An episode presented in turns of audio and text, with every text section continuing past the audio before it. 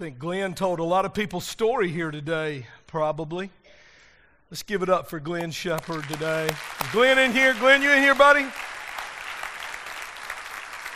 I think he's probably volunteering somewhere. He and his wife and family are very involved in our church, and a lot of you uh, sitting out there. You know, a lot of times we think um, we think when we come to church, we think one of two things. We think um, everybody there's got it together, always had it together, never gone through anything like Glenn just talked about. That's a very um, wrong way to view the church because we got some folks in here who could uh, tell story after story after story similar to Glenn's.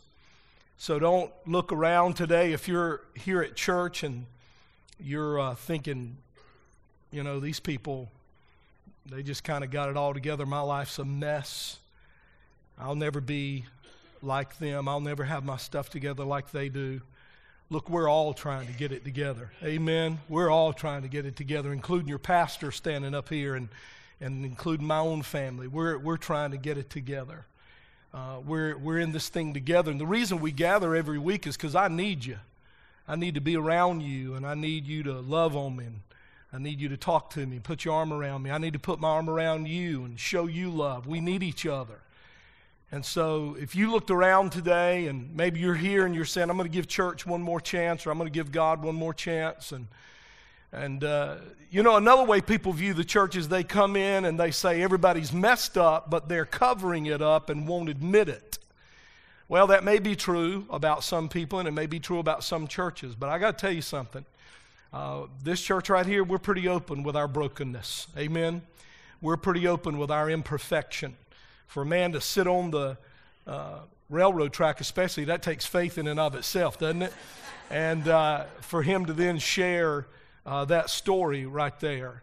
Um, uh, and I didn't know, I'm so glad Glenn defined an alcoholic. If you make it to the meetings, you're not an alcoholic. I thought that was real helpful to me. I jotted that down. But when I heard he was spending $1,500, I thought, you know, Glenn, you might have a bigger problem than you thought you had. Amen? So uh, if you're sitting out here today and, and you're battling addiction, um, can I tell you Jesus loves you?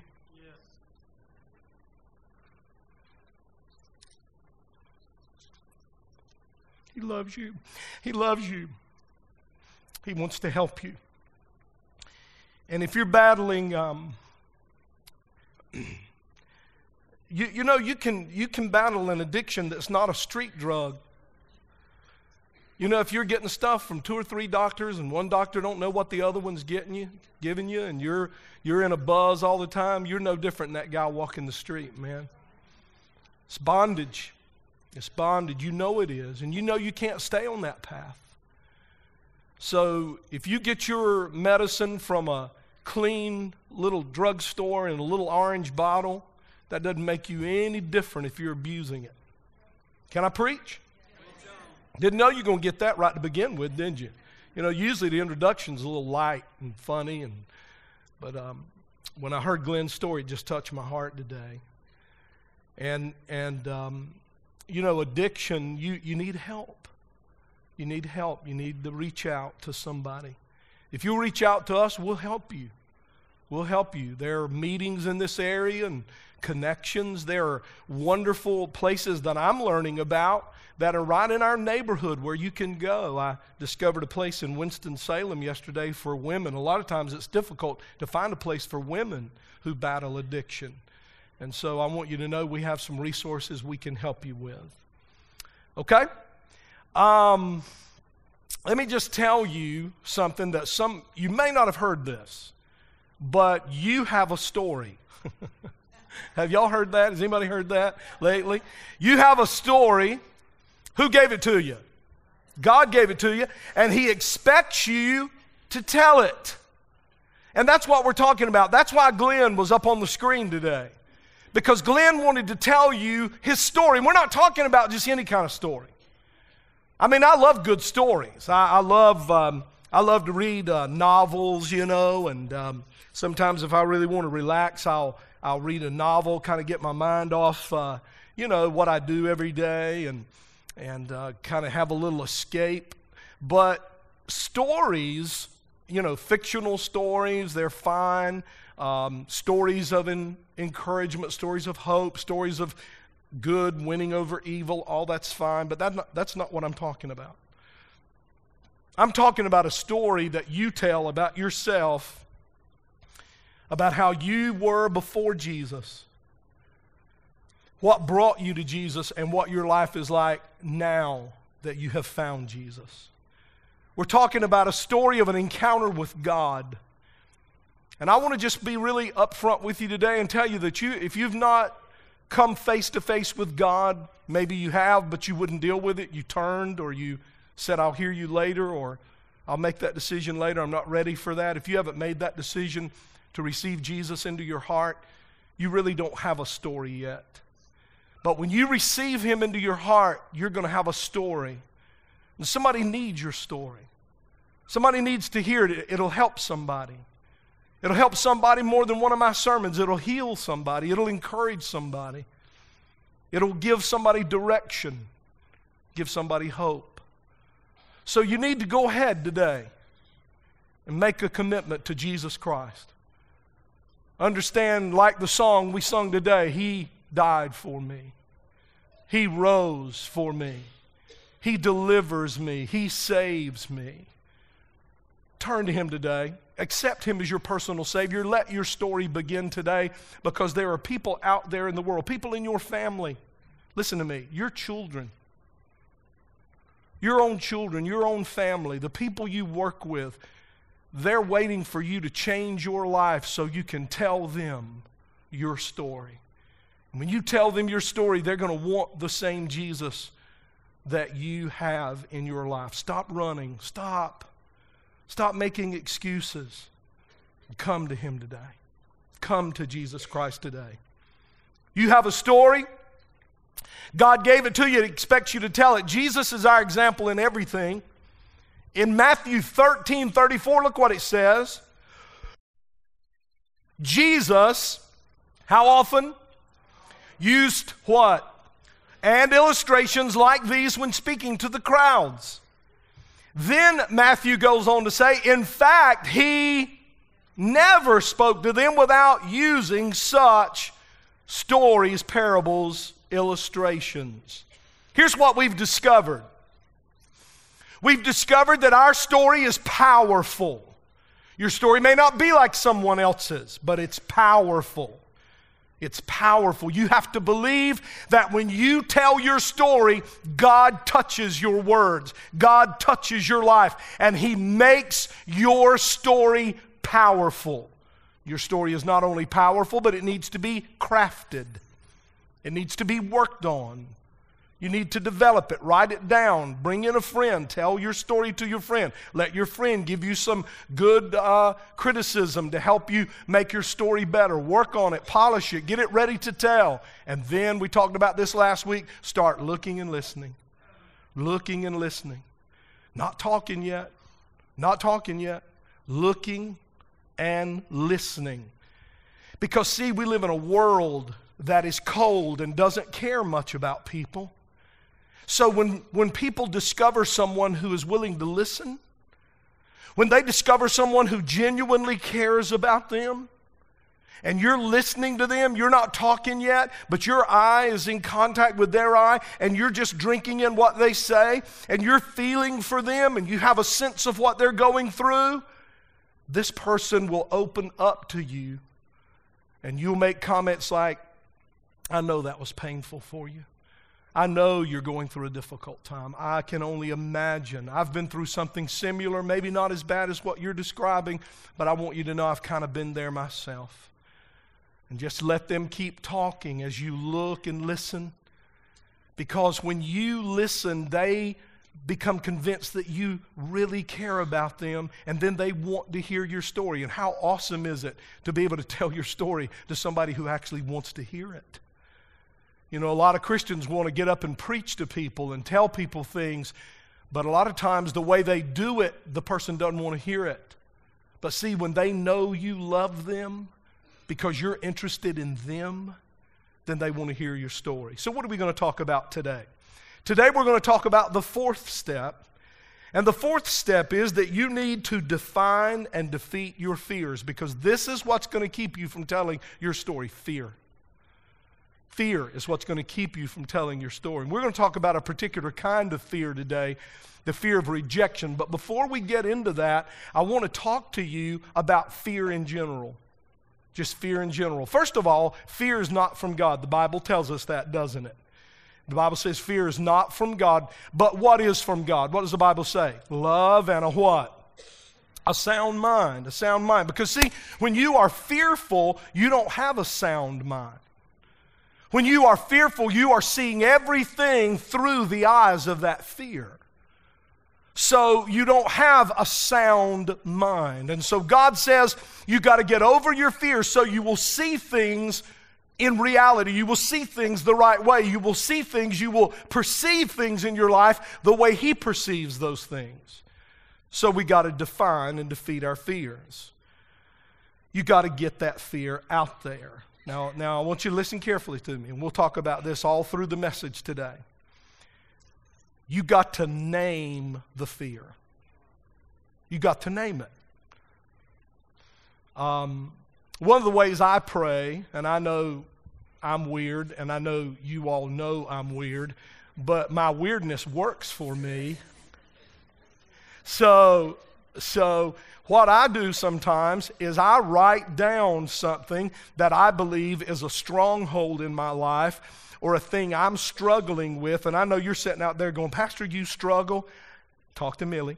Um, I struggle with stuff. I have struggles in my own life. And when I know I'm struggling with something and I know something's going on in me that I don't like, that's pulling me away from God or keeping me from being the man of God that I know God wants me to be, you know what I'll do a lot of times in my prayer time? I will write it on a piece of paper and hold it up. And go, God, that thing right there. I want to be real clear about this. I know this is an area in my life that needs to be better. I know this is an area in my life that needs to be stronger. So you define your fear, you define it. You, you get it out there. I don't know what your fear is. I don't know what it is that's keeping you back, holding you back. But define it, speak it out to God, take an honest look at it, and bring it to an altar of prayer. You remember back in the old days, um, they used to say, um, you know, I was a little boy, and my dad's a preacher, and um, my dad would, uh, you know, the people in the church back then, they'd say, uh, you know, just go up there and put it on the altar. Amen? Y'all remember that? I know you from up north went, what did he just say? What did he just say?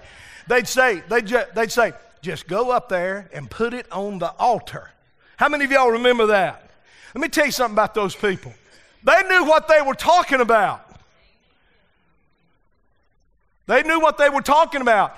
You say, well, they don't have education. They didn't have the, it doesn't matter. They knew God in a way a lot of us don't know God. And they said, you got to go up there and put that thing on the altar.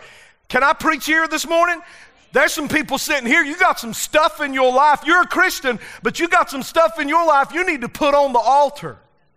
Because you know what you keep doing to it every time it rises to the top? You just kind of push it back and push it back, push it back. And then you sit around perplexed about why things just aren't flowing for you.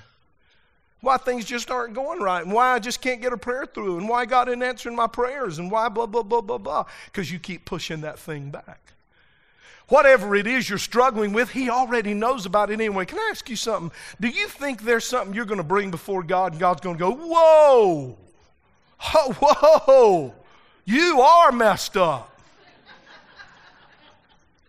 God ain't going to do that. See, he already knows. You say, well, if he already knows, why have I got to get it out? Pride, baby. Pride. Pride. He wants you to shed that pride and he wants you to say, This is in me. I know it's in me. And I unveil that thing before you. I hide it no more. I write it. It helps me write it on piece of paper. I, and I know y'all want to see that paper, but you ain't going to see that paper now. I'm telling you right now. And uh, I hold that piece of paper up and I go, God, I got struggles right there. let me tell you something God honors it when we don't hide stuff. He honors it when we get real with Him. His power will flow in your life. Understanding of the Scripture will flow in your life. Your prayer life will take on new meaning When you uncover some stuff and just lay it out there and say, God, here it is. I want to be set free from this. Okay, let's talk about the greatest fear, probably, that keeps us. Well, we're going to talk about two fears, one today and one next Sunday. But this is, this is one of the greatest fears that will keep you from telling your story, and it is the fear of rejection. Now, God knew that every one of us, at one level or another, were going to fear rejection. I fear rejection. You say, Well, I don't, I don't fear rejection. Rejection doesn't bother me at all. Well, it bothers me. I mean, I've never had anybody reject me and go, That was awesome. Cut me another slice of that. Want me some more of that? I hate rejection. I don't like rejection. Nobody likes rejection. And I reject the fact that you think you don't have a problem with rejection. You say, How dare you reject me? Okay, so look what God said in His Word because He knew we were all going to struggle with it. Look what He said in the Scriptures. Look what, there you go. The fear of man is that not what rejection is? The fear of man is a dangerous. Now, I want to hear you say that last word again. The fear of man is a dangerous, but to trust in God, which means you don't have that fear of rejection, God's dealt with that in you, but to trust in God means safety. safety. I love safety, don't you? Do y'all go through the same ritual every night at your house? You know, I'm in bed, it's warm, um, got my pillows just right. Millie gets in bed, I look at their baby. Is everything locked up? You lock everything up? Cats out? Notice I said cats. We made an adoption last week.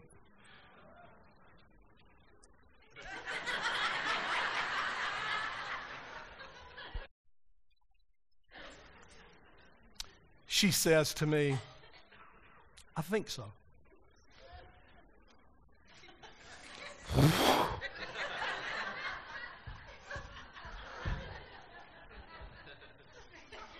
I want to what? Make sure. Because when I lay down at night, um, I don't want to get up because I'm not sure everything's locked up. I like safety. I like safety. We all like safety. The Bible says if you trust in God, you'll, you'll have safety. Let me give you very quickly, and this is going to scare you to death when I tell you this, okay? It's going to scare you to death. And I know I'm preaching on fear, but I'm about to put the fear of God in every one of you. I want to talk to you all about seven traps. Now, I know what you're thinking. Pastor, I think that's a sermon series, isn't it? Isn't that a sermon series? I'm going to go through them very quickly. Seven traps that if you if you get caught up in a deep fear of rejection, we're all going to have a, a little bit of an apprehension and anxiousness about being rejected. But if you get wrapped up in this whole thing of pleasing people, and people always liking you, and people always affirming you in every little thing you do, and, and that's the only way you can live in freedom, you're going to fall in some traps. Okay, y'all with me? Trap number one, trap number one, this is not a comprehensive list. I could have done 77 things. So y'all are glad about seven now, aren't you? You happy about seven? Okay. Trap number one. If you fear rejection, it can cause you to compromise your lifestyle and compromise your core values. When you care more about what people think than you do about what God thinks, you're going to compromise your lifestyle. You're going to you're, you're gonna, you're gonna say, um, I'm going to go ahead and do this. I'm going to go ahead and participate in this. I'm going to go ahead and say this. I'm going to keep quiet here when I really should speak up so I will blend in. See, we like to blend in. We don't like to stand out. We like to blend in. And when you begin to blend in, a lot of times that is because you're compromising your core values that you've been taught, your convictions. We're often um, willing to lower our standards in, in many ways. One of the things I see, especially among women, if I can preach like this, is I'll see women who I know have compromised themselves in the way they dress just so they can fit in. I mean, we're in a bad time when you come up to the altar for prayer and pastor has to pray for you like this. Did I did I preach that out loud? Amen. Father, help me look up, Jesus.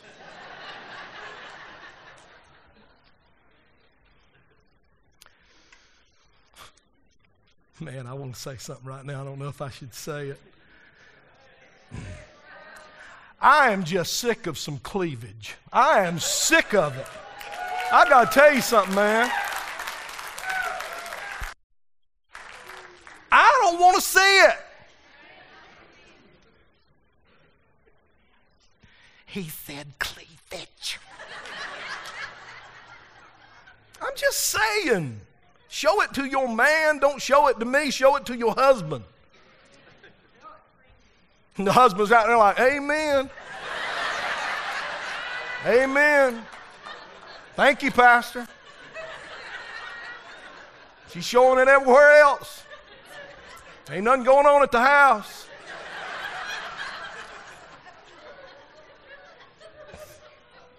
Millie's going to kill me.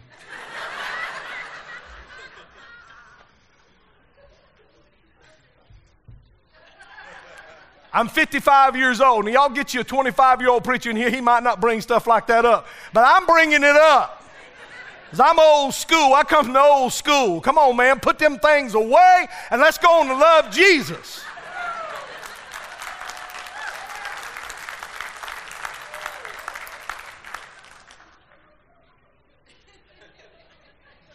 Should I just dismiss now? I mean, I mean, if the guys wanted to get y'all back, we could do the plumber's thing back here all the time.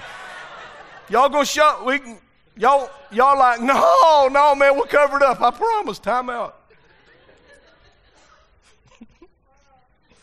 Move on, Pastor. But I am I am serious, guys. We we um we compromise ourselves. I see, and here's how I know those ladies are compromising because they pulling and pulling and pulling and pulling and pulling, and baby, there ain't nothing to pull on. Ain't no more to, uh, mm, mm, mm. baby, you. When if they were comfortable with how they were dressed, they wouldn't be pulling on nothing. That's good preaching right there. hey, I want y'all to send this to my bishop. He'll like this. He'll, he'll, he said, that boy's still preaching good stuff, man. Uh, we, we compromise our lifestyle, stuff we used to not do, and say, man, I'm never going to do that. I know where that led me. I'm never going to do it. See, it's not always that something's a sin, but it's what you're doing, where that thing will take you, where it'll take you. It isn't that the thing you're doing right then is a sin, but if you remember in your life when you did that thing before that's not a sin, it was still a compromise and it led you to do something later that was a sin. So it's not, is it a sin? It is, where is it taking me? Guy, you teenagers, wants to take you parking, take you, and you're deciding, you know, I'm, I'm just, I'm going to go, you know, and hold his hand. I might let him kiss me. But see, when you go ahead and do that, then you're just setting yourself up. You're just setting yourself up for him to go further and say, if you love me, if you really love me, I'll tell you what he loves, and it ain't you. Let me, let me tell you something. You girls that haven't given yourself away yet, you can choose to do that anytime you want to. You're still in control.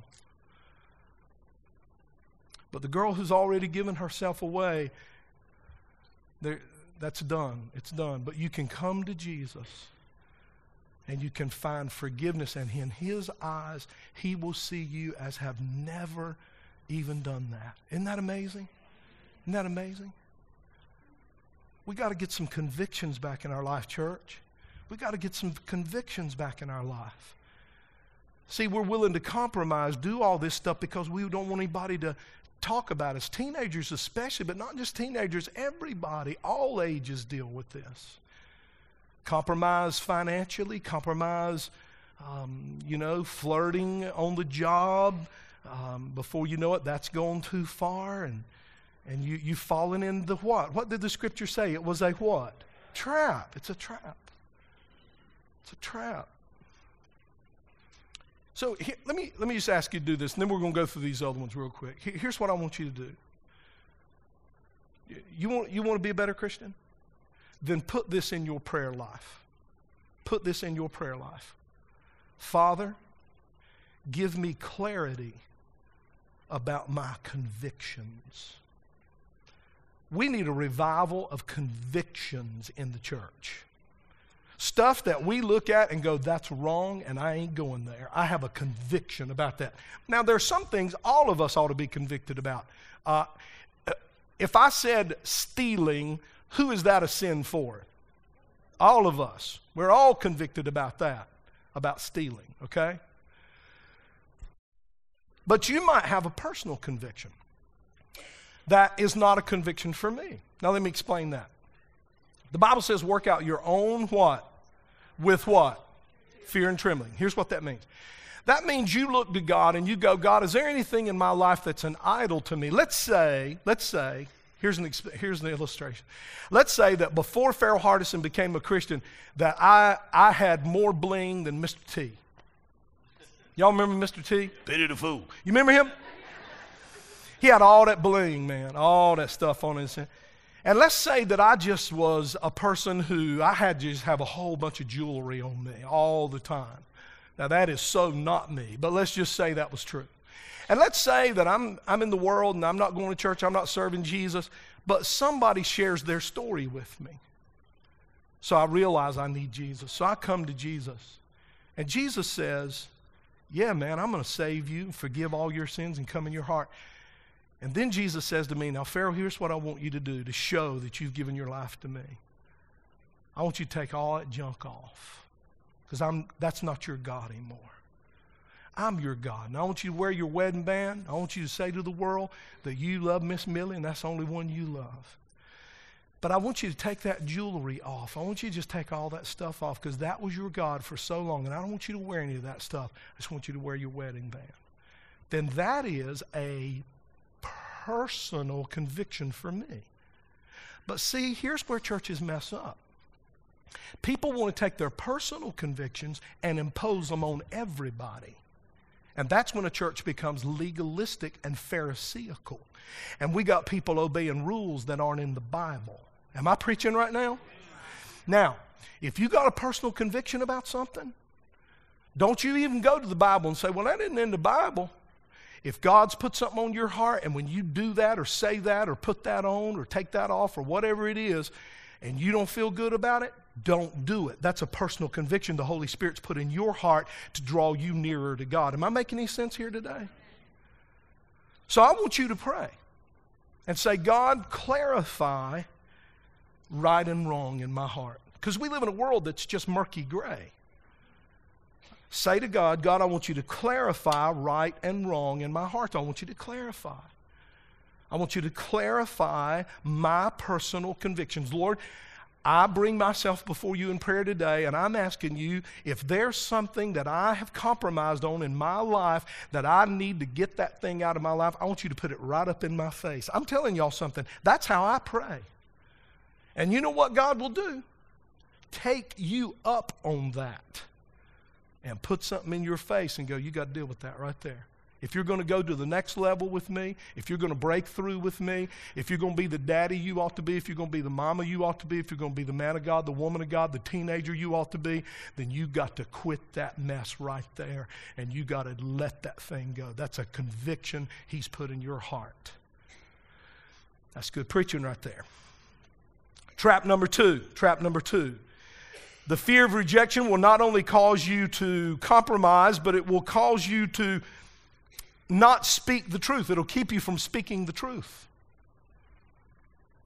When you are worried about what people think about you, when you don't want to catch any flack by, by um, saying something that might hurt somebody or be offensive to somebody, and so you compromise that, it will cause you to lie. It will cause you to exaggerate. It will cause you to distort the truth. Instead of saying it like it is, instead of preaching it straight up, instead of being honest with a friend and being straight up with them, you compromise with them and you beat around the bush when really what you're doing is you're distorting the truth. You're distorting the truth. That's what being under this pressure of being accepted by everybody will cause you to do. Peter is a perfect example of it. Peter denied Christ. Now, before he denied Christ, he promised Jesus that he wouldn't. Jesus said, before the rooster crows in the morning, he said, You're going to deny me three times. Jesus, uh, Peter said, No. Are you kidding me? Man, I'm going to be right there if they come and arrest you. You can count on me. If they try to put you in jail, I'm going to be right there. If they try to kill you, I promise I'm going to be standing right by your side. I'm never going to leave you, never going to forsake you.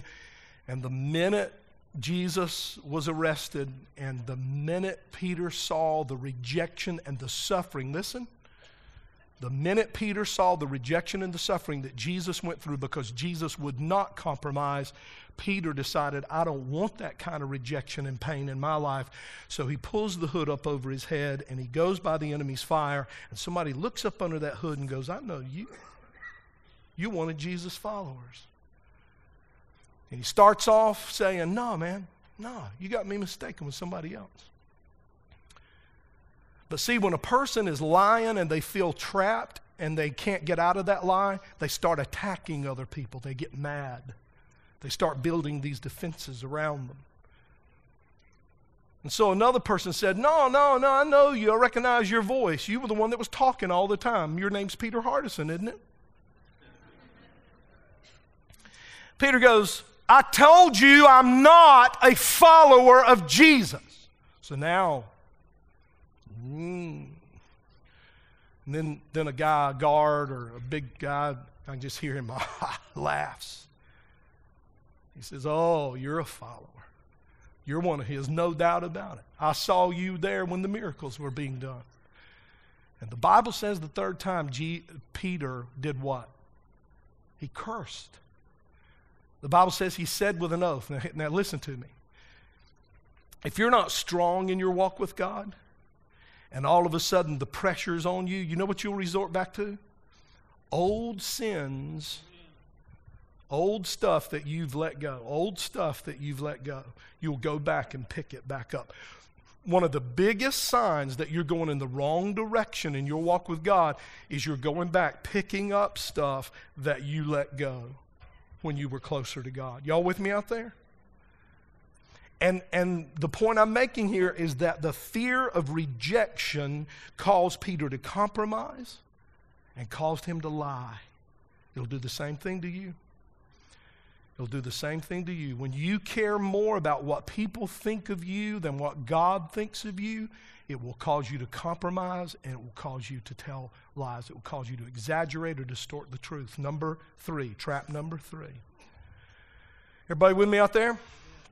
The fear of rejection prevents us from giving and receiving love. See, if you've been rejected at some point in your life, you got burned you got burned. You got burned by somebody who should have loved you. You got burned by somebody who should have cared about you. You got burned by somebody in your life who, sh- who is very influential in your life, very powerful in your life, and you thought they were going to love you, you thought they were going to affirm you, you thought they were going to take care of you, you thought they were going to protect you, and they did the opposite. They left you vulnerable, they didn't have your back, they attacked you instead of protected you, and you got burned. Then what that'll do to you is that will cause you to go, I'm not going to love again. And the enemy loves that. And there are people sitting here, there are people who go to this church who I talk to and we interact, and you know you're struggling with this. You know you're struggling with this. And you got burned, and so you say, I'm not going, I'm not, listen, listen, when you love somebody, you're putting it out there, man. That's a risk. When you love somebody, when you say, when you say, I love you, I love you, or even if you don't say it, but you do love it, that's risk. That is a huge risk. Because they can look right back at you and go, Well, I don't love you. And there's that burn, there's that wound. It can come from a parent, it can come from a teacher, it can come from a pastor.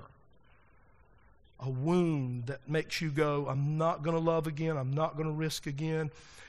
That strong fear of being rejected. Um, one of the things that we're asking everybody to do, we have gone into the inner city of Goldsboro and we have found children that have been fried, man, burned. And, and they're not going to have a Christmas this year. But see, if you go get one of those tags and you go and you look on the back, and this little guy's name is Thomas, and he's 13 years old. You look on the back, and Thomas wears a size 14, and he wants one of those little basketball hoops that hangs on the door. And he'd like to have a watch and some socks. And see, if I go get this for little Thomas, and I and I say, Thomas, I love you, man. And I want to I want you to have that. See that burn, that wound begins to heal. He begins to trust a little bit. So when we put all that stuff out there for you to do that, guys, it's not just to go, look what we did. It's to bring healing in people's lives. Let them see the love of Jesus. That there are people who won't burn you. There are people who won't forsake you. Now, when you get to a place where you can't give or receive love because you've been burned, that leads to the fourth trap, and the fourth trap is a major trick of the enemy, and that is to isolate you or to get you in a place of loneliness.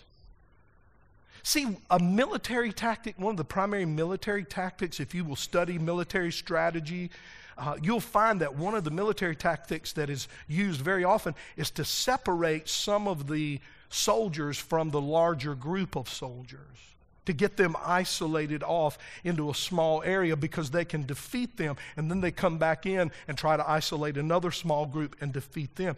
I, I read, um, reading about the Air Force, that uh, even fighter planes, they will try to do that with fighter planes is to get them separated from uh, those who have their back. And if they can get them isolated, the enemy has a much better chance of bringing them down. The enemy wants to isolate you. There's some of you men sitting here right now who your daddy hurt you.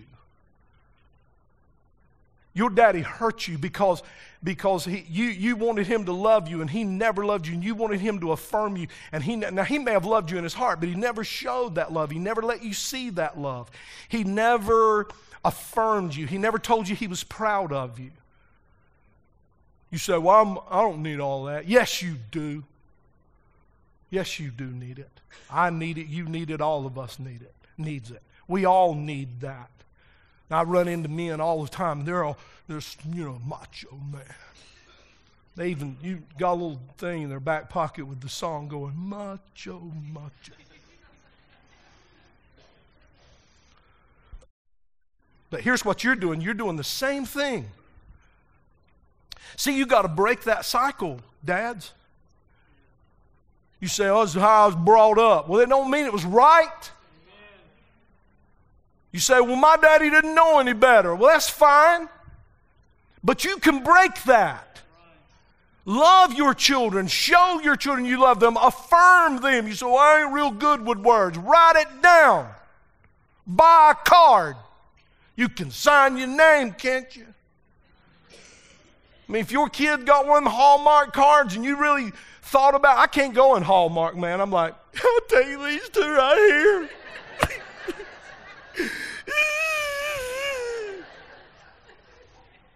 Are y'all like that in Hallmark? I go in Hallmark. I'm like, oh, it's so precious, know. Now all the guys are going, no, I ain't going to Hallmark. Heck no. Go in Hallmark, man. Go in Walmart. Go in Target. Find the card that says what you want it to say to your child. You know what your child would love to have for Christmas? Some affirmation.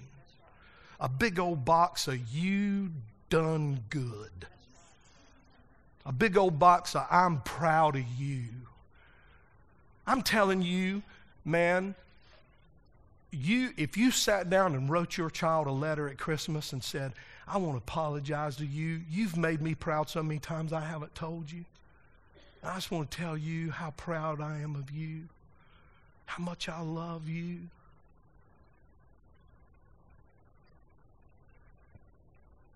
Don't, don't, don't isolate yourself. Don't get over there and get isolated because you got wounded and then teach your child to do that. Here's what we do when we've gone through rejection, we build walls around us to protect ourselves rather than bridges. The enemy loves that isolation. He loves, he, there's some of you sitting here right now. I'm going to preach straight up now. There's some of you sitting right here, right, right now, and you've got a me against the world mentality. I don't need nobody. Yes, you do. Give it up. Give me a break. You need everybody around you. You need, you say, Well, I don't like this church because you said cleavage. Well, find another church where they don't say it. There's probably a whole lot more where they don't say it than there is where they do say it. Amen? Get, the enemy wants to get you on an island. Do you understand that? He wants to get you separated from the group. He wants to get you out there separated from the group. And before you know it, you've been to every church in town, you're mad at all of them. You left the first one and you said, I'm, t- I'm going over. You went, and now you look around, you went, man, there ain't nowhere to go. Step down there to the Hispanic church and I don't even know what they're saying. I'm serious. I know people like that. I know people have been to every church in Wayne County, and it's every church's fault. It's never what's going on in them. It's always that church, something that church did. And the next trap, number five, is that the fear of rejection will move you to a life of misery. Now, let me just tell you that one of the things the enemy wants to do is steal your joy, because your joy is what makes your story powerful. Y'all with me? The world is looking for some joy. They're not looking for happiness. They think they're looking for happiness. But happiness is based on what happens. Joy is based on in what's inside of you. So then when bad stuff on the outside happens, do we get discouraged and do we get do we shed tears and do we feel pain? Yes, but it doesn't affect our joy. Because our joy is based on our relationship with God and that we know God. A lot of y'all come to church because you're looking for happiness. Church can't give you no happiness. I mean, we might be able to have a Christmas party or something and you'd make you happy for about an hour. But then you got to go back out there. But what we want you to do is get Jesus in your heart so that you don't your goal isn't happiness, your goal is joy, understanding that happy goes up and down, but joy stays level. I like what one writer said. He said that, he said that happiness is like a, a, um, a thermometer, it measures the temperature. But joy is like a thermostat, it sets the temperature in your life. Amen, amen. It's good preaching right there? Wish you'd have said it, don't you? Joy, joy, joy. Fear of rejection puts you under constant pressure to try to please other people. And when you're always worried about pleasing other people, and when you're always wondering whether or not you've pleased everybody in your life, you're going to lose your joy. And when you lose your joy, here's a good sign of a person who's lost their joy they get critical. Because criticism becomes a defense mechanism, and they say, I will criticize them before they have a chance to criticize me. I will reject them before they have a chance to reject me. It's a defense mechanism. Let me tell you about joy. Joy is the flag that is flown from the castle of the heart when the king is on the throne. Joy is the flag that is flown from the castle of the heart when the king is on the throne. So when you lose your joy, you know what we know about you? Me too, me too. Is that the king may still be in there, but you've asked him to step off the throne. And you've put the opinions of people on that throne above the king being on that throne. And when people's opinion about you becomes more important to you than the king, you're going to lose your joy. And when you lose your joy, don't even tell your story because it's joy that makes your story powerful. See, that's the best thing. The, the, the best advertisement for the church is joy. The worst advertisement for the church is bitterness and coldness. I was standing in the foyer this morning saying hey to people as they come in, morning, good morning. And people are like, whoa, that dude's crazy, you know. Because you know what they're used to? Going into churches and nobody pays any attention to you. And we still ain't got that right either. I notice a lot of you. I notice a lot of you been coming to this church a long time. People walk right by you. I don't hear good morning. I don't hear it. you say, well, Pastor, we're pretty good at that, but we need to be better. Stop making it just about you and your family and your little circle of friends when you get here on Sunday. Let the joy overflow. Let the joy splash out of you onto other people. Amen? Y'all go, man, he, he rough today. Trap number six. The fear of rejection prevents spiritual growth. And the reason for that is when you're always looking at what somebody thinks about you, you're not looking at God. And the only way you're going to grow spiritually is if you're looking at God. And if you're always worried about what somebody thinks about you, you're not going to be looking at God, you're going to be looking at them. And I got to tell you something, they're not going to help you grow spiritually. When you when you are focused on what people think about you and whether they're going to reject you or not, you're focusing on the wrong thing. Fear makes you focus on the wrong things. When you are fearful, you focus on the wrong things. That's why it's so important to get this out and show it to God and say, God, I got this in my life. You want to get that thing out of your life so you can get your eyes back on God. Because as long as that fear reigns in your life, that's what you have your eyes on. Fear causes you to look at negative things, things that negatively impact you, rather than positive things and things that positively impact your life. Let me give you the last trap.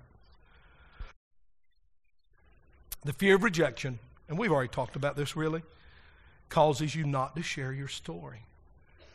See, if you if you know your story's powerful and you've crafted it and you're looking and listening for opportunities, and then all of a sudden there an opportunity comes up and you've got your story ready and you know it's powerful, I got to tell you something, man. If fear still grips your heart, you won't do it. You won't share it. We got to get these fears out of the way. And one of the primary fears is this fear of rejection. See, when you've got a fear of rejection, it will rob you of the courage to obey God. It will rob you of the courage to do the most important things in your life. What is it we fear? We fear intimidation. We're going to talk about that next week. Let me tell you what we're going to talk about next week the fear of ignorance. The fear that somebody's going to ask you a question after you tell your story. They're going to ask you a question, a biblical question that you're not going to be able to answer. You be here next week. I'm going to tell you how to deal with that every time it comes up how to deal with it every time it comes up. And you're going to need a little pistol. No, I'm just kidding. I'm just, I'm teasing. I'm teasing. I'm kidding.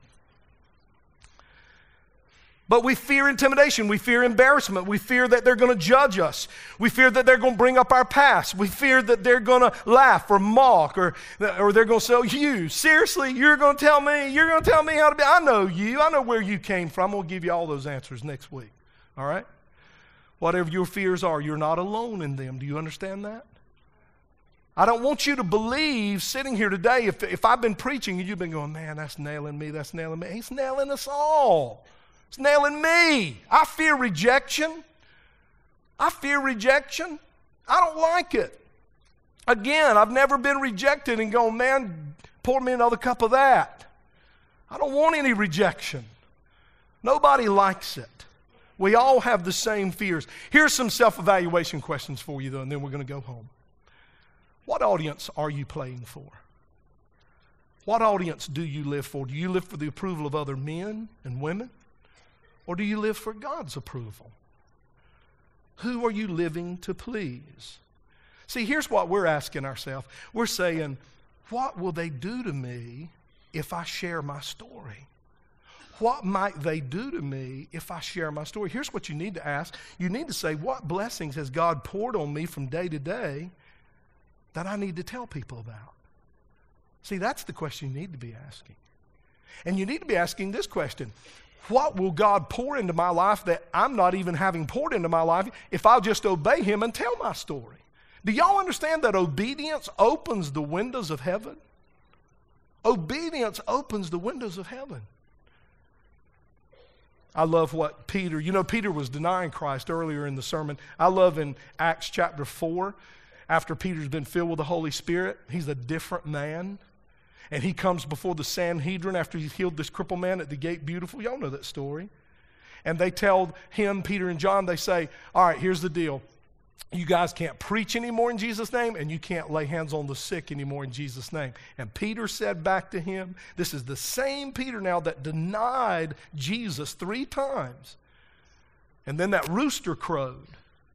And people ask all the time, Why do preachers like chicken? Cause one told on us. We've been trying to eat them up ever since. You know, preacher's belt it's just a fence around a chicken's graveyard. Okay. All right, that's it. That's all I got. That's all I got. So in Acts 4:19, you know what Peter says to the Sanhedrin? He says, "Which is right in God's eyes, to listen to you or to listen to him?" Because now Peter's filled with the Spirit. Now that fear that was there isn't there. See, it doesn't matter who you do please if you don't please God. And it doesn't matter who you don't please if you do please God. I'd buy the CD just to get that right there. You can't defeat fear in your life till you define it and get it out and show it to God. Not that he don't know all about it already, but see your pride when you get that thing out, just show and not just that, but any sin, anything you're hiding, anything you're hiding, just get it on out, bring it out, show it to God. You don't have to do it in church in front of everybody, just in your home somewhere by yourself. Just get it out. Say, God, I'm, I've got this sin in my life. I've got this fear in my life. It's holding me back. Here it is. I bring it out. I say it. I name it. That's why the Bible talks about saying things with your mouth. It's not abracadabra, it's getting the pride at a level so low that you can say it. And God likes that. Don't you love it when your kids come up and go, Mommy, I did that. I broke that. I, I did that. And I know I shouldn't have done that. And I come, you know, and I just want you to know. That makes you proud of them. It doesn't mean there's not going to be uh, a price to pay for what they did. But, but that relationship between you and that child can heal and you're so proud of them. And when you come before God and you say, God, I've been hiding this, I've been thinking if I don't talk about it or mention it, that you're going to be cool with it. No, man. He ain't cool with it. He's waiting for you to drop your pride and go, I, I got this thing. And he'll see it in your life and touch it. You might have to keep bringing it to him. Keep bringing it. Keep bringing it. Let him work in your life. He's still working on me to make me what I ought to be. Amen. Amen. Thank you, Father, for your love today. God, don't speak to our hearts about our compromise. I, I didn't mean to offend anybody today. It wasn't my desire to offend anybody today, but God, I, I just felt like I needed to speak about some very practical ways that we that we're compromising ourselves to be accepted, to be liked, and if somebody's going to accept me and not reject me because I don't wear clothes that are best for my testimony, then I need to deal with that.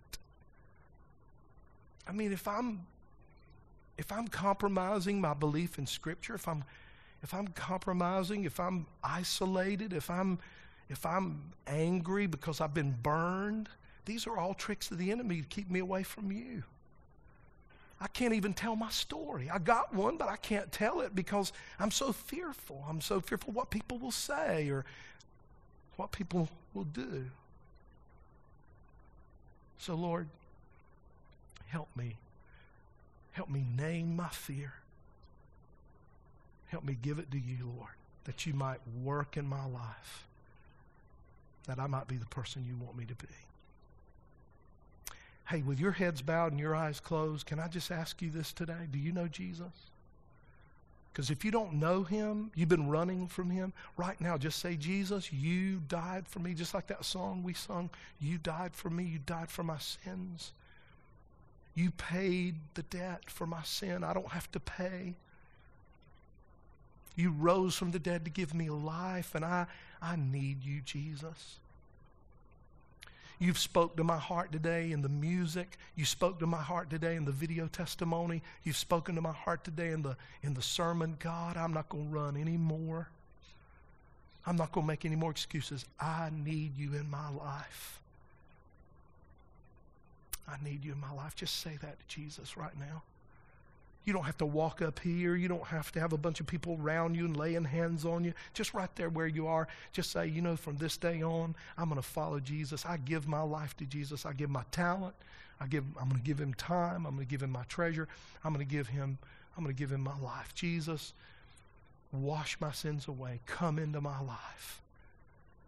Come into my life today. With every head bowed and every eye closed, please don't look around. If you prayed that, will you just slip your hand up? Just slip your hand up real quick, real quick. God bless you. Bless you. I see you. God bless you. Bless you. Everybody look this way. Guys, Jesus is coming. You believe that? He's coming. Hey, we can't mess around, man. We can't mess around. Let's get, let's get through these fears. Let's bring them to God. Let's lay them on the altar. Let God set us free and deliver us. You know, Peter, um, he went from being a reed to a rock. You can do the same thing. His, the name Peter means, uh, the name Simon, that was his name, means reed, but he was known as Simon. But then after he was filled with the Holy Spirit, he was named Peter. He was called Peter. He, the name Simon means reed, the name Peter means rock. You can go from being a reed of a Christian, blowing back and forth with the wind, to being a rock of a Christian. It's up to you. It's up to you. God's ready to make you that kind of believer, that kind of follower of His. We're going to do something a little different today. I'm going to go back to the guest welcome center and I'm going to welcome our guest. Some prayer team members are going to come up here. Some of our staff are going to come up here. If you have prayer needs, we invite you to come up here, but I never get a chance to meet our new folks, so I'm going to go back there this morning. Would you stand with me? Thank you so much for being here today. I love you guys. God bless you. Have a great afternoon.